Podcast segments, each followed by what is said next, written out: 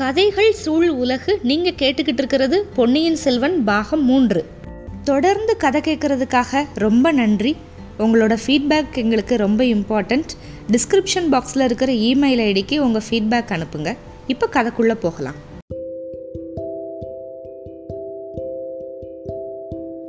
பொன்னியின் செல்வன் பாகம் மூன்று அத்தியாயம் இரண்டு மோகவலை.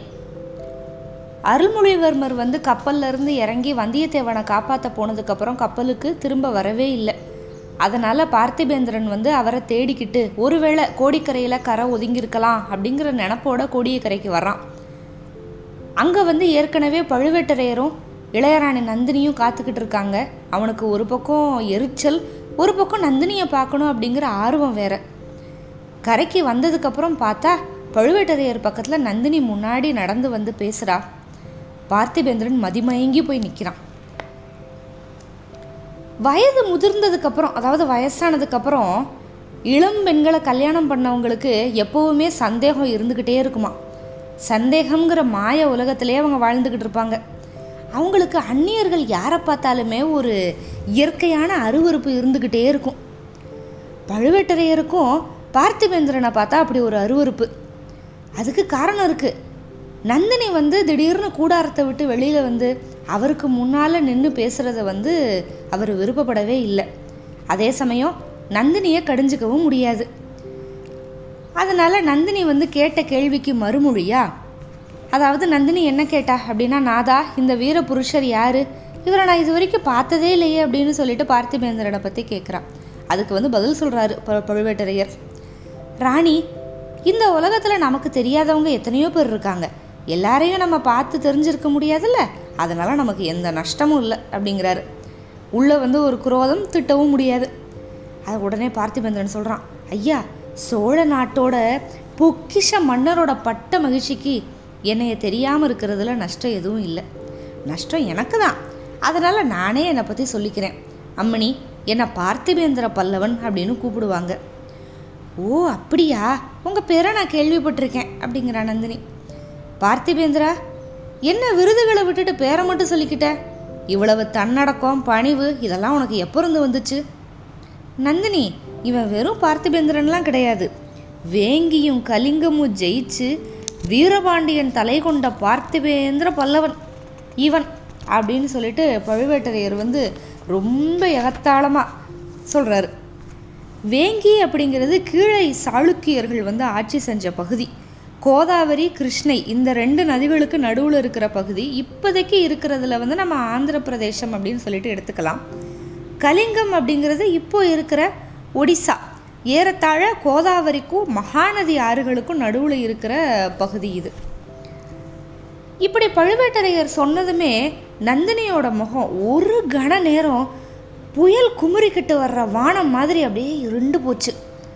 அவளோட ரெண்டு கண்ணில் இருந்தும் ரெண்டு மின்னல்கள் அப்படியே வெளியில் வந்து அப்படியே மறைஞ்சிச்சு. அடுத்த கணம் உடனே கலகலகலன்னு சிரிச்சா. ஐயா வீரபாண்டியன் தலை கொண்ட பெருமையான பட்டத்தை எத்தனையோ பேர் சூட்டிக்கிறாங்க. அதுக்கு ஏதாவது கணக்கு இருக்கா? அப்படின்னு கேட்டான் கேளியா அம்மணி தனாதிகாரி வந்து என் மே என் மேலே இருக்கிற ஒரு அபிமானத்தில் அப்படி சொல்லிட்டாரு.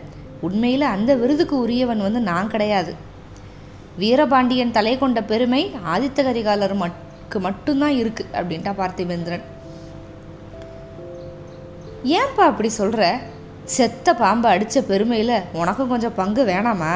அப்படின்னு பழுவேட்டரையர் மறுபடியும் பரிகாச குரலில் சொல்லிட்டு குறுஞ்சிரிப்பு சிரிக்கிறாரு. இல்லை அரசே இல்லை. ஆதித்த கரிகாலர் செத்த பாம்பெல்லாம் கொல்லலை. அவர் வாழ ஓங்கினப்ப வீரபாண்டியன் முழுசாக உயிருள்ள பாம்பாக தான் இருந்தான். அவனோட உயிரை காப்பாத்துறதுக்காக தேவலோகத்து மோகினி மாதிரி ஒரு பெண் வந்து முன்னாடி நின்று கைகூப்பி கெஞ்சினான் வாழை ஓங்கினது நானாக இருந்திருந்தா? உடனே வாழை தூக்கி போட்டிருப்பேன். வீரபாண்டியன் பொழைச்சி போயிருப்பான். அப்படின்னு பார்த்திபேந்திரன் வந்து பழுவேட்டரையருக்கு பதில் சொன்னான். ஆனால் பார்த்திபேந்திரனோட கண்கள் ரெண்டும் நந்தினியோட முகத்தவே கூர்ந்து பார்த்துக்கிட்டு இருக்கு. நந்தினி பேச்சு வந்து தப்பான இடத்துக்கு போய்கிட்டு இருக்கு அபாயகரமான இடத்துக்கு போய்கிட்டு இருக்கு அப்படிங்கிறத புரிஞ்சுக்கிட்டா. உடனே பழுவேட்டரையர் திரும்பி பார்த்து நாதா அந்த பழைய கதை இப்போ எதுக்கு நமக்கு? இப்போ இவர் எதுக்கு இங்கே வந்திருக்காரு? காரியம் என்னென்னு விசாரிக்கலாமே அப்படிங்கிற உடனே பழுவேட்டரையர் ஆமா தம்பி ஆமா தம்பி பழைய கதையெல்லாம் வேணாம். உன் கதையை சொல்லு. காஞ்சியிலேருந்து எப்போ புறப்பட்ட? எங்கே பிரயாணம்? இங்கே இறங்கி எதுக்கு வந்திருக்க? அப்படின்னு கேட்குறாரு ஏன்னா காஞ்சியிலேருந்து கோடிக்கரைக்கு வரணும்னா சாலை வழியாகவே வந்திருக்கலாம். கப்பலில் எங்கே சுற்றி ஏதோ சுழற்காட்டிலலாம் மா மாட்டி வேற வந்திருக்கு அந்த கப்பல். இப்போ பார்த்திபேந்திரனும் இவ்வளவு நேரம் நந்தினியை பார்த்து மதிமயங்கி போய் நின்றுருந்தாலும் இப்போ தான் அவனுக்கும் ஞாபகம் வருது எதுக்கு இங்கே வந்திருக்கோம் அப்படின்னு சொல்லிட்டு. ஐயா என்னை மன்னிச்சிருங்க. ஏதேதோ பேசிக்கிட்டே இருந்துட்டேன். ரொம்ப முக்கியமான செய்தியோடு நான் வந்திருக்கேன். சோழ நாட்டையே கவலை கடலில் முழுகடிக்கிற மாதிரி ஒரு பயங்கரமான செய்தி. ஈழத்திலிருந்து என்னோட இந்த கப்பலில் புறப்பட்டு வந்த இளவரசர் அருள்மொழிவர்மர் சுழற்காற்று அடித்தப்போ கடலில் குதிச்சிட்டாரு. அவரோட கதி என்ன ஆச்சுன்னே தெரியல. ஒருவேளை இங்கே வந்து கரை ஒதுங்கியிருக்காரோ அப்படின்னு பார்க்கறதுக்காக வந்தேன் அப்படின்னு சொல்லிட்டான்.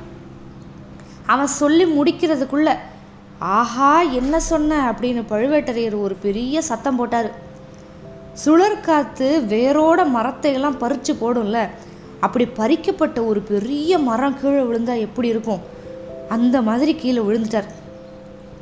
அவரை தாங்கி பிடிக்கிறதுக்காக பார்த்திபேந்திரன் வேகமாக போகிறான் நந்தினி அப்படியே குறுக்க கையை நீட்டிட்டான் நீட்டிட்டு பார்த்திபேந்திரனோட கையை தட்டி இப்படி நகர்த்தி விட்டுட்டான் நகர்த்தி விட்டு பழுவேட்டரையர் பக்கத்தில் உட்காந்து அவரோட தலையை தூக்கி அவளோட மடியில் வச்சுக்கிட்டான் தண்ணீர் தண்ணீர் தண்ணீர்னு கத்துனான் கூடாரத்தில் இருக்கிற சேடி பெண் வந்து தண்ணி எடுத்துக்கிட்டு வந்தா இன்னும் கொஞ்சம் வீரர்கள் கலங்கரை விளக்க காவலர் அவங்க குடும்பத்தினர் எல்லாரும் ஓடி வராங்க நந்தினி அப்படியே கம்பீரமாக அவங்கள எல்லாத்தையும் பார்த்து தள்ளி நில்லுங்க அப்படின்னு ஏவிட்டா.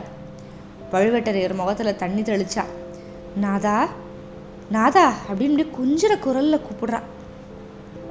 கொஞ்ச நேரத்துக்கு அப்புறம் கிழவரோட கண்ணெல்லாம் திறந்துருச்சு நினைவு வந்துருச்சு. சட்டுன்னு எந்திரிச்சு உட்காந்துட்டாரு நந்தினி கொஞ்ச நேரத்துக்கு முன்னாடி என் காதில் விழுந்தது உண்மையா? இந்த பல்லவன் என்ன சொன்னா?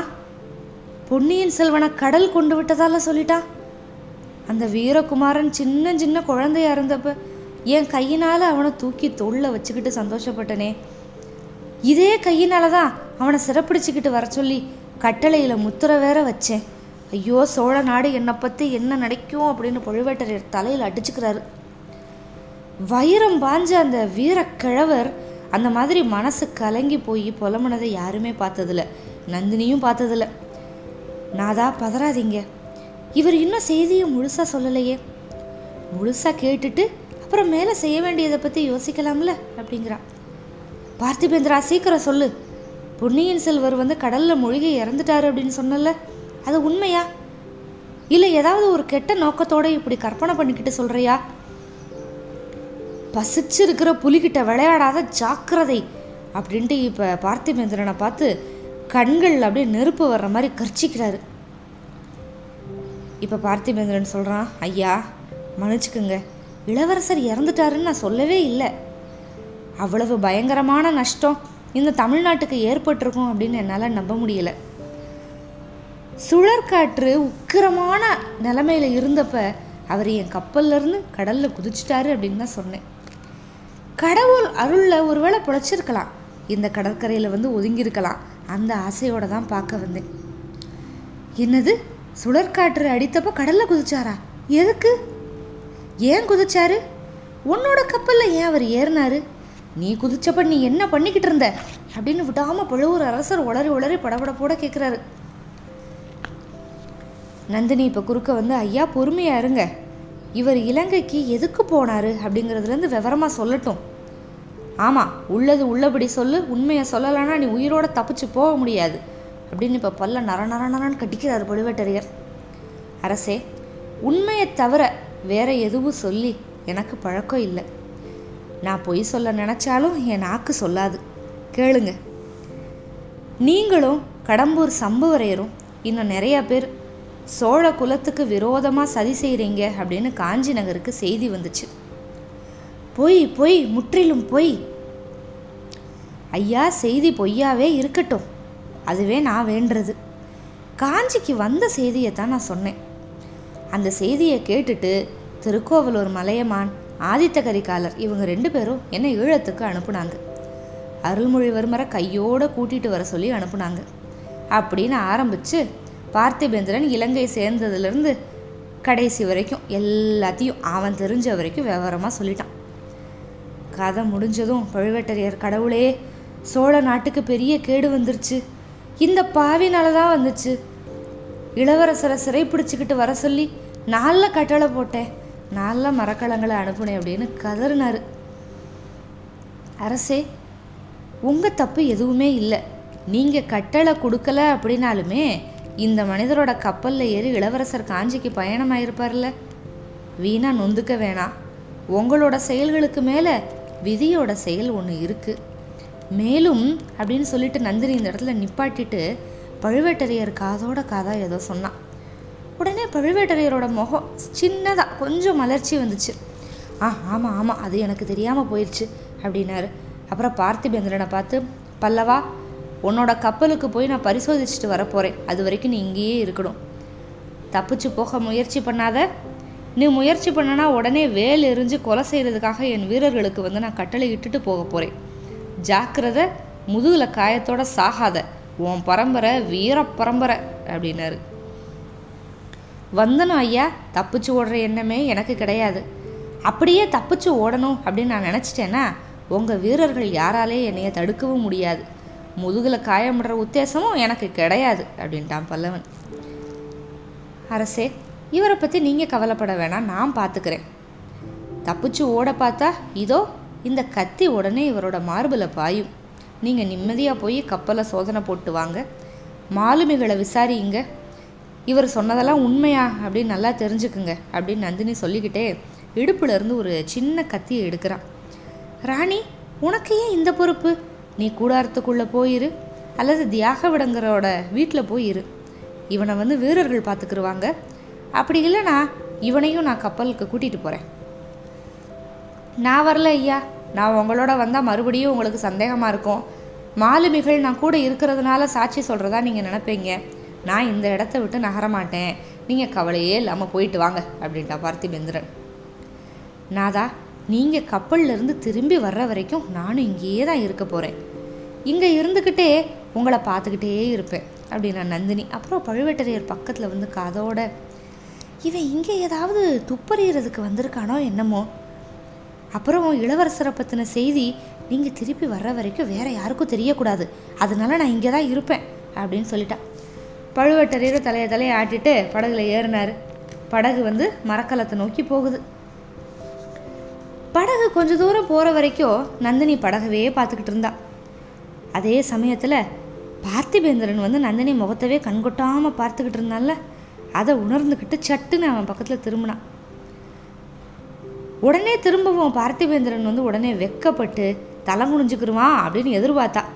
ஆனால் தேன் மலரை பார்த்து விட்ட வண்டு அந்த அந்த பக்கம் திரும்புமா? இப்போ நந்தினி மறுபடியும் தன்னோட சின்ன கத்தி உரிய கத்தி எடுத்து காட்டி ஜாக்கிரதை தப்பிச்சு போக பார்க்க வேண்டாம் அப்படின்னு சொன்னான். தேவி கத்தியெல்லாம் எதுக்கு காமிச்சு பயமுறுத்துறீங்க? தப்பியாவது ஓடவாவது வலையில் அகப்பட்ட மீன் எப்படி தப்பி ஓடும்? அதுவும் நீங்கள் விரிச்ச வலையில் அகப்பட்டுக்கிட்டு. என்ன ஐயா சொல்கிறீங்க என்ன வலைஞர் குலப்பெண் அப்படின்னு சொல்கிறீங்களா இது பழுவூர் அரசர் காதில் விழுந்தா என்ன ஆகுறது? அதை பற்றி நான் கவலைப்படலை தேவி. ஆனால் மீன் பிடிக்கிற வலையை பற்றி நான் சொல்லலை. உங்களோட வேல் வெளிகள் கண்கள் விரிக்கிற மோக வலையை பற்றி சொன்னேன். சிச்சி என்ன தைரியம் உங்களுக்கு? வலைஞர் குலப்பெண்ணு சொன்னா கூட பரவாயில்ல. ஆடவர்களுக்கு மோக வலை விரிக்கிற கணிகை எப்படின்னா சொல்கிறீங்க தேவி மன்னிக்க வேண்டும். அப்படிப்பட்ட அபவாதத்தையும் நான் சொல்லலை. நீங்கள் வேணும்னு வலை விரிக்கணுமா என்ன? சிலந்தி பூச்சி வலை நெய்கிறது ஈக்களை பிடிக்கிறதுக்கா? அது வசிக்கிறதுக்காக அது வலை பின்னுது. ஈக்கள் தானாக போய் அதில் மாட்டிக்கிறது. என்ன சிலந்தி பூச்சி நான் சொல்கிறீங்க அவ்வளவு பயங்கரமாவா நான் இருக்கேன் அப்படிங்கிற நந்தினி. தவறு தவறு தவறு. நான் தீபத்தை சொல்லியிருக்கணும். தீபம் எரியிறது விட்டில் பூச்சிகளுக்கா? இல்லவே இல்லை. தீபம் எரிஞ்சு தன்னை சுற்றி ஒளி வீசி ஜோதி மயமாக்குது. இந்த அசட்டு விட்டில் பூச்சிகள் அதை வந்து ஏதோ பழம் நினச்சிக்கிட்டு போய் அதில் விழுந்து சாகுது. ஒரு சின்ன காற்று குப்புன்னு அடித்தா தீபம் அணைஞ்சு போயிடுது வாயில் ஊதி கூட தீபத்தை அணைச்சிடலாம் தீபத்தோட சக்தி அவ்வளவுதான் அப்படிங்கிற நந்தினி. பார்த்திபேந்திரனுக்கு என்ன சொல்கிறதுன்னு தெரியல. தடுத்தடு மாதிரி மறுபடியும் பேசுகிறான் தீபம் அணைஞ்சிரும் ஆனால் பூரண சந்திரனை யார் அணைக்க முடியும் தேவி? பூரண சந்திரன் சமுத்திரராஜனுக்காக உதயமாகலை. இயற்கை நியதியின்படி தான் சந்திரன் வந்து உதயமாகுது. அதோட குளிர்ந்த நிலா ஒளிய வானம் பூமி முழுக்க பரப்புது. ஆனால் இந்த பேதை கடலை பாருங்க. பூரண சந்திரனை பார்த்ததுமே கடல் அப்படி ஏன் கொந்தளிக்கணும்? எட்டாத பழத்துக்கு ஏன் கொட்டாவி விட்டு தவிக்கணும்? ஹஹா. பல்லவ குல மன்னர்களோட கவிதா ரசனையை பற்றி கற்பனை திறனை பற்றி நான் நிறைய கேள்விப்பட்டிருக்கேன். அதெல்லாம் உண்மைன்னு எனக்கு இப்போ தான் புரியுது. புராணங்கள்லையும் காவியங்கள்லையும் நான் படித்ததையும் கேட்டதையும் நேற்று வரைக்கும் நம்பல தேவி. இப்போதான் எனக்கு நம்பிக்கை பிறக்குது அப்படிங்கிற மறுபடியும் பார்த்திபேந்திரன். எதை பற்றி சொல்கிறீங்க பெண் உருவம் கொண்டதில் சில பேர் வானத்தையும் பூமியையும் தன்னோட காலடியில் போட்டுக்கிற சக்தி பெற்றவங்களா இருப்பாங்க அப்படின்னு கேள்விப்பட்டிருக்கேன். பார் கடலை கடைஞ்சு அமுதம் எடுத்த அசுரர்கள் அமுத பானம் செய்ய போகிற நேரத்தில் மோகினினால ஏமாந்து போயிட்டாங்க. சுந்தோப சுந்தரர்கள் ஒரு பெண் நிமித்தமாக அடிச்சுக்கிட்டு செத்தாங்க. மேனகையால் விஸ்வாமித்திரர் தவம் கெட்டுச்சு. கோவலன் மாதவியோட மோக வலையில் விழுந்து கிடந்தான். தசரதர் கையேயிக்காக ராமனை காட்டுக்கு அனுப்புனா எகிப்து நாட்டு ராணி அவ காரணமாக மகத்தான ரோம ராஜ்யமே அழிய ஆரம்பிச்சிருச்சு. போதும் ஐயா போதும் இந்த உதாரணங்களை எல்லாம் எதுக்கு சொல்கிறீங்க அப்படின்னா நந்தினி. தெரியலையா தேவி? யாருக்கு உதாரணமாக சொல்கிறேன் அப்படின்னு உண்மையாக உங்களுக்கு தெரியலையா? ஒருவேளை எனக்கு உதாரணமாக நீங்கள் சொல்கிறதா இருந்தால் அந்த மாதிரி தப்பு நீங்கள் வேற செய்யவே முடியாது அப்படிங்கிற நந்தினி. தப்பெல்லாம் எதுவும் இல்லை தேவி. நான் சொ நான் இப்போ சொன்ன இத்தனை பேரோட சக்தியை விட உங்கள் சக்தி குறைச்சல்லாம் கிடையாது. உங்களோட வாய்மொழியே உங்களுக்கு விரோதமாக இருக்கே எப்படி தேவி? பழுவூர் அரசரை நான் வேணும்னு தான் கப்பலுக்கு அனுப்புனேன். உங்ககிட்ட ஒரு விஷயத்தை கேட்டு தெரிஞ்சுக்கிறதுக்காக. ஆ தேவி உங்களோட நோக்கத்தை புரிஞ்சுக்கிட்டு தான் நானும் அவர் கூட போகாமல் இங்கேயே நின்னேன். வீரபாண்டியனை ஒரு பெண் காப்பாற்ற முயற்சி பண்ணா ஆதித்த கரிகாலர் வந்து அதை பொருட்படுத்தலை அப்படின்னு நீங்கள் சொன்னீங்கல்ல? ஆமாம் சொன்னேன். காப்பாற்ற முயற்சி பண்ண அந்த பேதை பெண் யாருன்னு தெரியுமா? இப்போ பழுவூர் அரண்மனையோட ஜோதியாக விளங்குற இளையராணி நந்தினி தேவி தான் அப்படின்னு பதில் சொல்கிறான் பார்த்திபேந்திரன். நீங்கள் கொஞ்ச நேரம் வர்ணிச்சிங்கல்ல அவ்வளவு சக்தி எனக்கு இருந்திருந்தா நான் காப்பாற்ற விரும்பிய மனிதரோட உயிரை நான் காப்பாற்றிருக்க மாட்டேனா? அது ஏன் என்னால் முடியாமல் போயிடுச்சு இரத்த வெறியோடு இருந்த ஆதித்த கரிகாலன் வந்து அந்த சமயம் உங்களோட விருப்பத்தை நிறைவேற்றி வைக்கல தான் ஆனால் அதுக்கு பின்னால் மூணு வருஷமாக அவர் எப்பேற்பட்ட சித்திரவதையை அனுபவிச்சுக்கிட்டு வர்றாரு அப்படிங்கிறது எனக்கு தெரியும். உங்களுக்கு எப்படி தெரியும் ஐயா? உங்ககிட்ட சொன்னாரா? மூணு வருஷமாக மனசுலையே வச்சு கஷ்டப்பட்டுக்கிட்டு இருந்தார். அவரோட மனசை ஏதோ ஒரு துன்பம் அரிச்சுக்கிட்டே இருக்குது அப்படிங்கிறது மட்டும்தான் எனக்கு தெரியும். ஒரு பத்து நாளைக்கு முன்னாடி நான் ஈழத்துக்கு புறப்பட்டதுக்கு முத நாள் தான் மனசை திறந்து என்கிட்ட சொன்னார். அது முதல் எனக்கும் பழுவூர் இளையராணியை பார்க்கணும் அப்படிங்கிற ஆசை. சரி பல்லவரே ஆதித்த கரிகாலரோட இடத்துல நீங்கள் இருந்திருந்தா நான் கேட்டுக்கிட்டதுமே வீரபாண்டியனை உயிரோடு விட்டுருப்பேன் அப்படின்னு நீங்கள் சொன்னீங்க. பழுவூர் அரசர்கிட்ட. ஞாபகம் இருக்கா? ஆ நல்லா நினைவு இருக்கு அம்மணி. அது உண்மைதானா? சத்தியம் தேவி நீங்கள் சோதிச்சு பார்க்கலாம். ஐயா என் மனசில் ஒரு சந்தேகம் இருக்குது அதை சொல்லட்டுமா? தேவி உங்களோட தங்க குரலில் நீங்கள் எதை சொன்னாலும் என்னோட காதுக்கு இன்பமாக தான் இருக்கும் உள்ளம் பூரிக்கும். நீங்கள் என்னைய சோதிக்கிறதுக்காகவே இப்படி பேசுகிறீங்க அப்படின்னு நான் சந்தேகப்படுறேன். நான் விரிக்கிற மோக வலையை பற்றி பேசி நீங்கள் எனக்கு வலை விரிக்க பார்க்குறீங்க என்னோட அந்தரங்கத்தை எல்லாம் தெரிஞ்சுக்க பார்க்குறீங்க அப்படின்னா நந்தினி. இப்போ பார்த்திபேந்திரன் வந்து திடுக்கிட்டு போயிட்டான். ஆரம்பத்தில் அவன் பேச பேச தொடங்கினப்ப இந்த எண்ணத்தோடு தான் பேச ஆரம்பித்தான் அதுக்கப்புறம் வந்து அதை மறந்தே போயிட்டான். கபடமாக ஆரம்பித்த பேச்சு அவனை மோகக்கடலில் உண்மையிலேயே தள்ளிருச்சு. முதல்ல அப்படி நினச்சான்ல அதை குறிச்சே வெக்கப்பட்டுக்கிட்டான். அப்புறம் அதை வெளியே காட்டிக்காம தேவி அப்படி உங்களை வந்து சோதனை பண்ணி நான் ஒற்றன் வேலை செய்யணும் அப்படின்னு நான் பிரயத்தனம் பண்ணேன் அப்படின்னு சொன்னான். அந்த பட்சத்தில் என் தலையில் இடி ஒழுகட்டும் அப்படின்னா ஐயோ அப்படி சொல்லாதீங்க அப்படின்னா நந்தினி. ஏன் தேவி ஏன்? உங்கள் பெரிய இளவரசர்கிட்ட இருந்து வந்தானே இன்னொருத்தன். அவன் பேர் என்ன? வந்தியத்தேவனா? ஆ அவனே தான் அவன் என்கிட்ட ரொம்ப தந்திரமாக ஒற்று அறிஞ்சு போகிறதுக்கு முயற்சி பண்ணான் நீங்கள் சொல்கிறத பார்த்தா அவன் தலையில் உண்மையிலே இடி விழுந்துருச்சு போல. பார்த்திபேந்திரனுக்கு தான் வந்தியத்தேவனை கண்ட பிடிக்காதுல்ல துரதிருஷ்டவசமாக அவன் தலையில் இடி விழலையே தேவி. அவன் நின்ன கப்பல்லெல்லாம் விழுந்துச்சு. அதனால் அவனுக்கு வந்த ஆபத்து இந்த சின்ன இளவரசரையும் பிடிச்சிக்கிருச்சு. பாவம். பழையாறை இளைய பிராட்டியை நினச்சாதான் எனக்கு பரிதாபமாக இருக்குது அவள் இந்த உலகத்தில் ரொம்ப பிரிய வச்சிருந்த ரெண்டு பேர் ஒரே நேரத்தில் செத்து போயிட்டாங்க. என்ன துரதிருஷ்டம்? தேவி ரெண்டு பேரா? யாரு? நீங்கள் சொன்ன ரெண்டு பேரும் தான் இளைய பிராட்டிக்கு தம்பி மேலே தனி வாஞ்சை தெரியாதா? அது உலகத்துக்கே தெரியும் தேவி. அந்த இன்னொருத்தர் யாரு? ஏன் உங்கள் பெரிய இளவரசர் அனுப்பின தூதன் தான் வந்தியத்தேவனையா சொல்கிறீங்க அவனதான் சிச்சி சோழ சாம்ராஜ்யத்தையே ஆட்டுவிக்கிற சக்தி படைச்ச பழைய வரை இளைய பிராட்டி அற்பன் தற்பெருமக்காரன் அதிக பிரசங்கி வந்தியத்தேவன் மேலையா? ஆமாம் அந்த வாலிபன் மேலே மோகம் கொண்டா. அதனால தான் அவனை பழுவேட்டரையரோட தண்டனையிலிருந்து தப்பி தப்பு விற்கிறதுக்காக ஓலை கொடுத்து இலங்கைக்கு அனுப்புனான். பாவம் இந்த கிழவர் வந்து இளவரசரோட துர்க்கதிக்கு இவர் தான் காரணம் அப்படின்னு துடியா துடிக்கிறாரு. உண்மையில் அதுக்கு இளைய பிராட்டி தான் காரணம். அவள் ஓலை கொடுத்து அனுப்பாமல் இருந்திருந்தா? அப்படின்னு சொல்லிட்டான். வந்தியத்தேவனை பற்றி இப்படி ஒரு செய்தி கேள்விப்படவு பார்த்திபேந்திரனுக்கு கொஞ்சம் எரிச்சல் வேற. ஆ உண்மை உண்மை. ஓலை மட்டும் கொடுத்து விடாமல் இருந்திருந்தா இந்த விபரீதமெல்லாம் நடந்திருக்கவே நடந்திருக்காது. என்னோட கணவர் கப்பல்லேருந்து திரும்பி வந்ததுமே இந்த உண்மையை அவருக்கு நீங்கள் எடுத்து சொல்லணும்.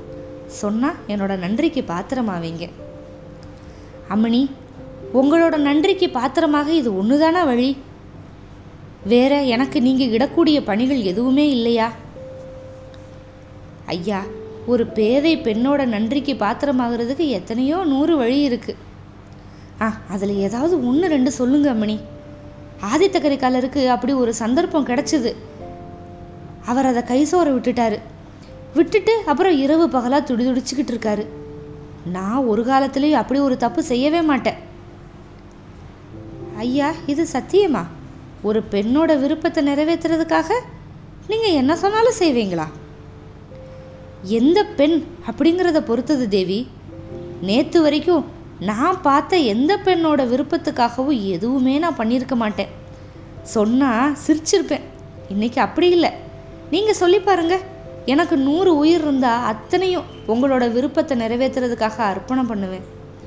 ஆயிரம் சாம்ராஜ்யங்கள் என்னோட என்னோட வசம் இருந்தால் அத்தனையும் உங்கள் விருப்பத்துக்காக தியாகம் பண்ணுவேன். இகத்தையும் பரத்தையும் என்னென்னைக்கு இழக்கணும்னு சொன்னால் அதுக்கும் சித்தமாக இருப்பேன். கொடிய பகைவர்களை மன்னிக்க சொன்னால் மன்னிப்பேன். அத்தியந்த நண்பர்களோட தலையை கொண்டு வந்து உங்கள் காலடியில் போட சொன்னால் போட்டுட்டு தான் அடுத்த காரியம் பார்ப்பேன். இப்படி பார்த்திபேந்திரன் வந்து சொல்லிக்கிட்டே போகிறான் வெறி பிடிச்சவன் மாதிரி. அவனோட உடம்பு வந்து தலையிலேருந்து கால் வரைக்கும் அப்படியே நடுங்குது.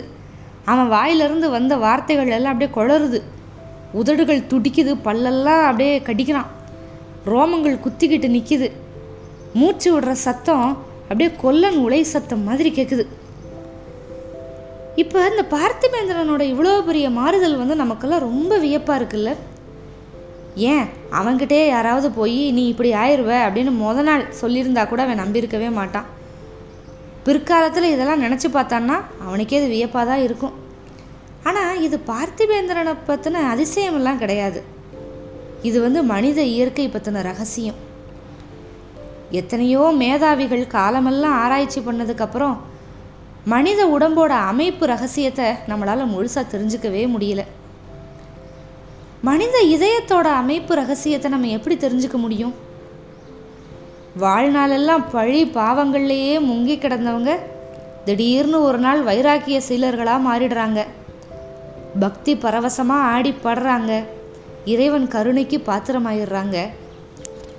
மனித சமூகத்துக்கு ஏகப்பட்ட ஒப்பற்ற தொண்டுகள்லாம் செய்கிறாங்க இதுக்கு மாறா நெடுங்காலமாக தூய்மையா களங்கமே இல்லாமல் வாழ்க்கை நடத்துகிறவங்க திடீர்னு ஒரு நாள் வழுக்கி விழுந்துடுறாங்க. ஆனால் அப்படி வழுக்கி விழுகிறப்ப அதால் பாதாளத்திலேயே விழுந்துடுறாங்க. பார்த்திபேந்திரனோட ஆவேச பேச்செல்லாம் கேட்டுக்கிட்டே இருந் வந்த நந்தினி போதும் ஐயா போதும் நிறுத்துங்க. நீங்கள் சொல்கிற மாதிரி பயங்கரமான விஷயம் எதையும் செய்யுங்க அப்படின்னு நான் சொல்ல போகிறதில்ல வற்புறுத்த போகிறதில்ல உங்களுக்கு எனக்கு ரெண்டு பேருக்கும் உகந்த சந்தோஷமான ஒரு காரியத்தை தான் சொல்ல போகிறேன் அப்படின்னு சொல்கிறா அப்படி என்ன காரியத்தை பற்றி கேட்க போகிறா நந்தினி? ஏற்கனவே இதே மாதிரி கந்தமாறன் கிட்ட பேசி கந்தமாறன் மூலமாக ஆதித்த கரிகாலருக்கு ஓலை கொடுத்து அனுப்பியிருக்கா. கடம்பூர் சம்புவரையர் அரண்மனைக்கு விருந்துக்கு வர சொல்லி ஒரு அழைப்பு ஓலை. இப்போ அதே மாதிரி பார்த்திபேந்திரனை வச்சு எந்த மாதிரி காரியத்தை சாதிச்சுக்கலாம் அப்படின்னு நினைக்கிறா? மேற்கொண்டு பார்க்கலாம். காத்திருங்கள். அத்தியாயம் மூன்றுக்கு. நன்றி.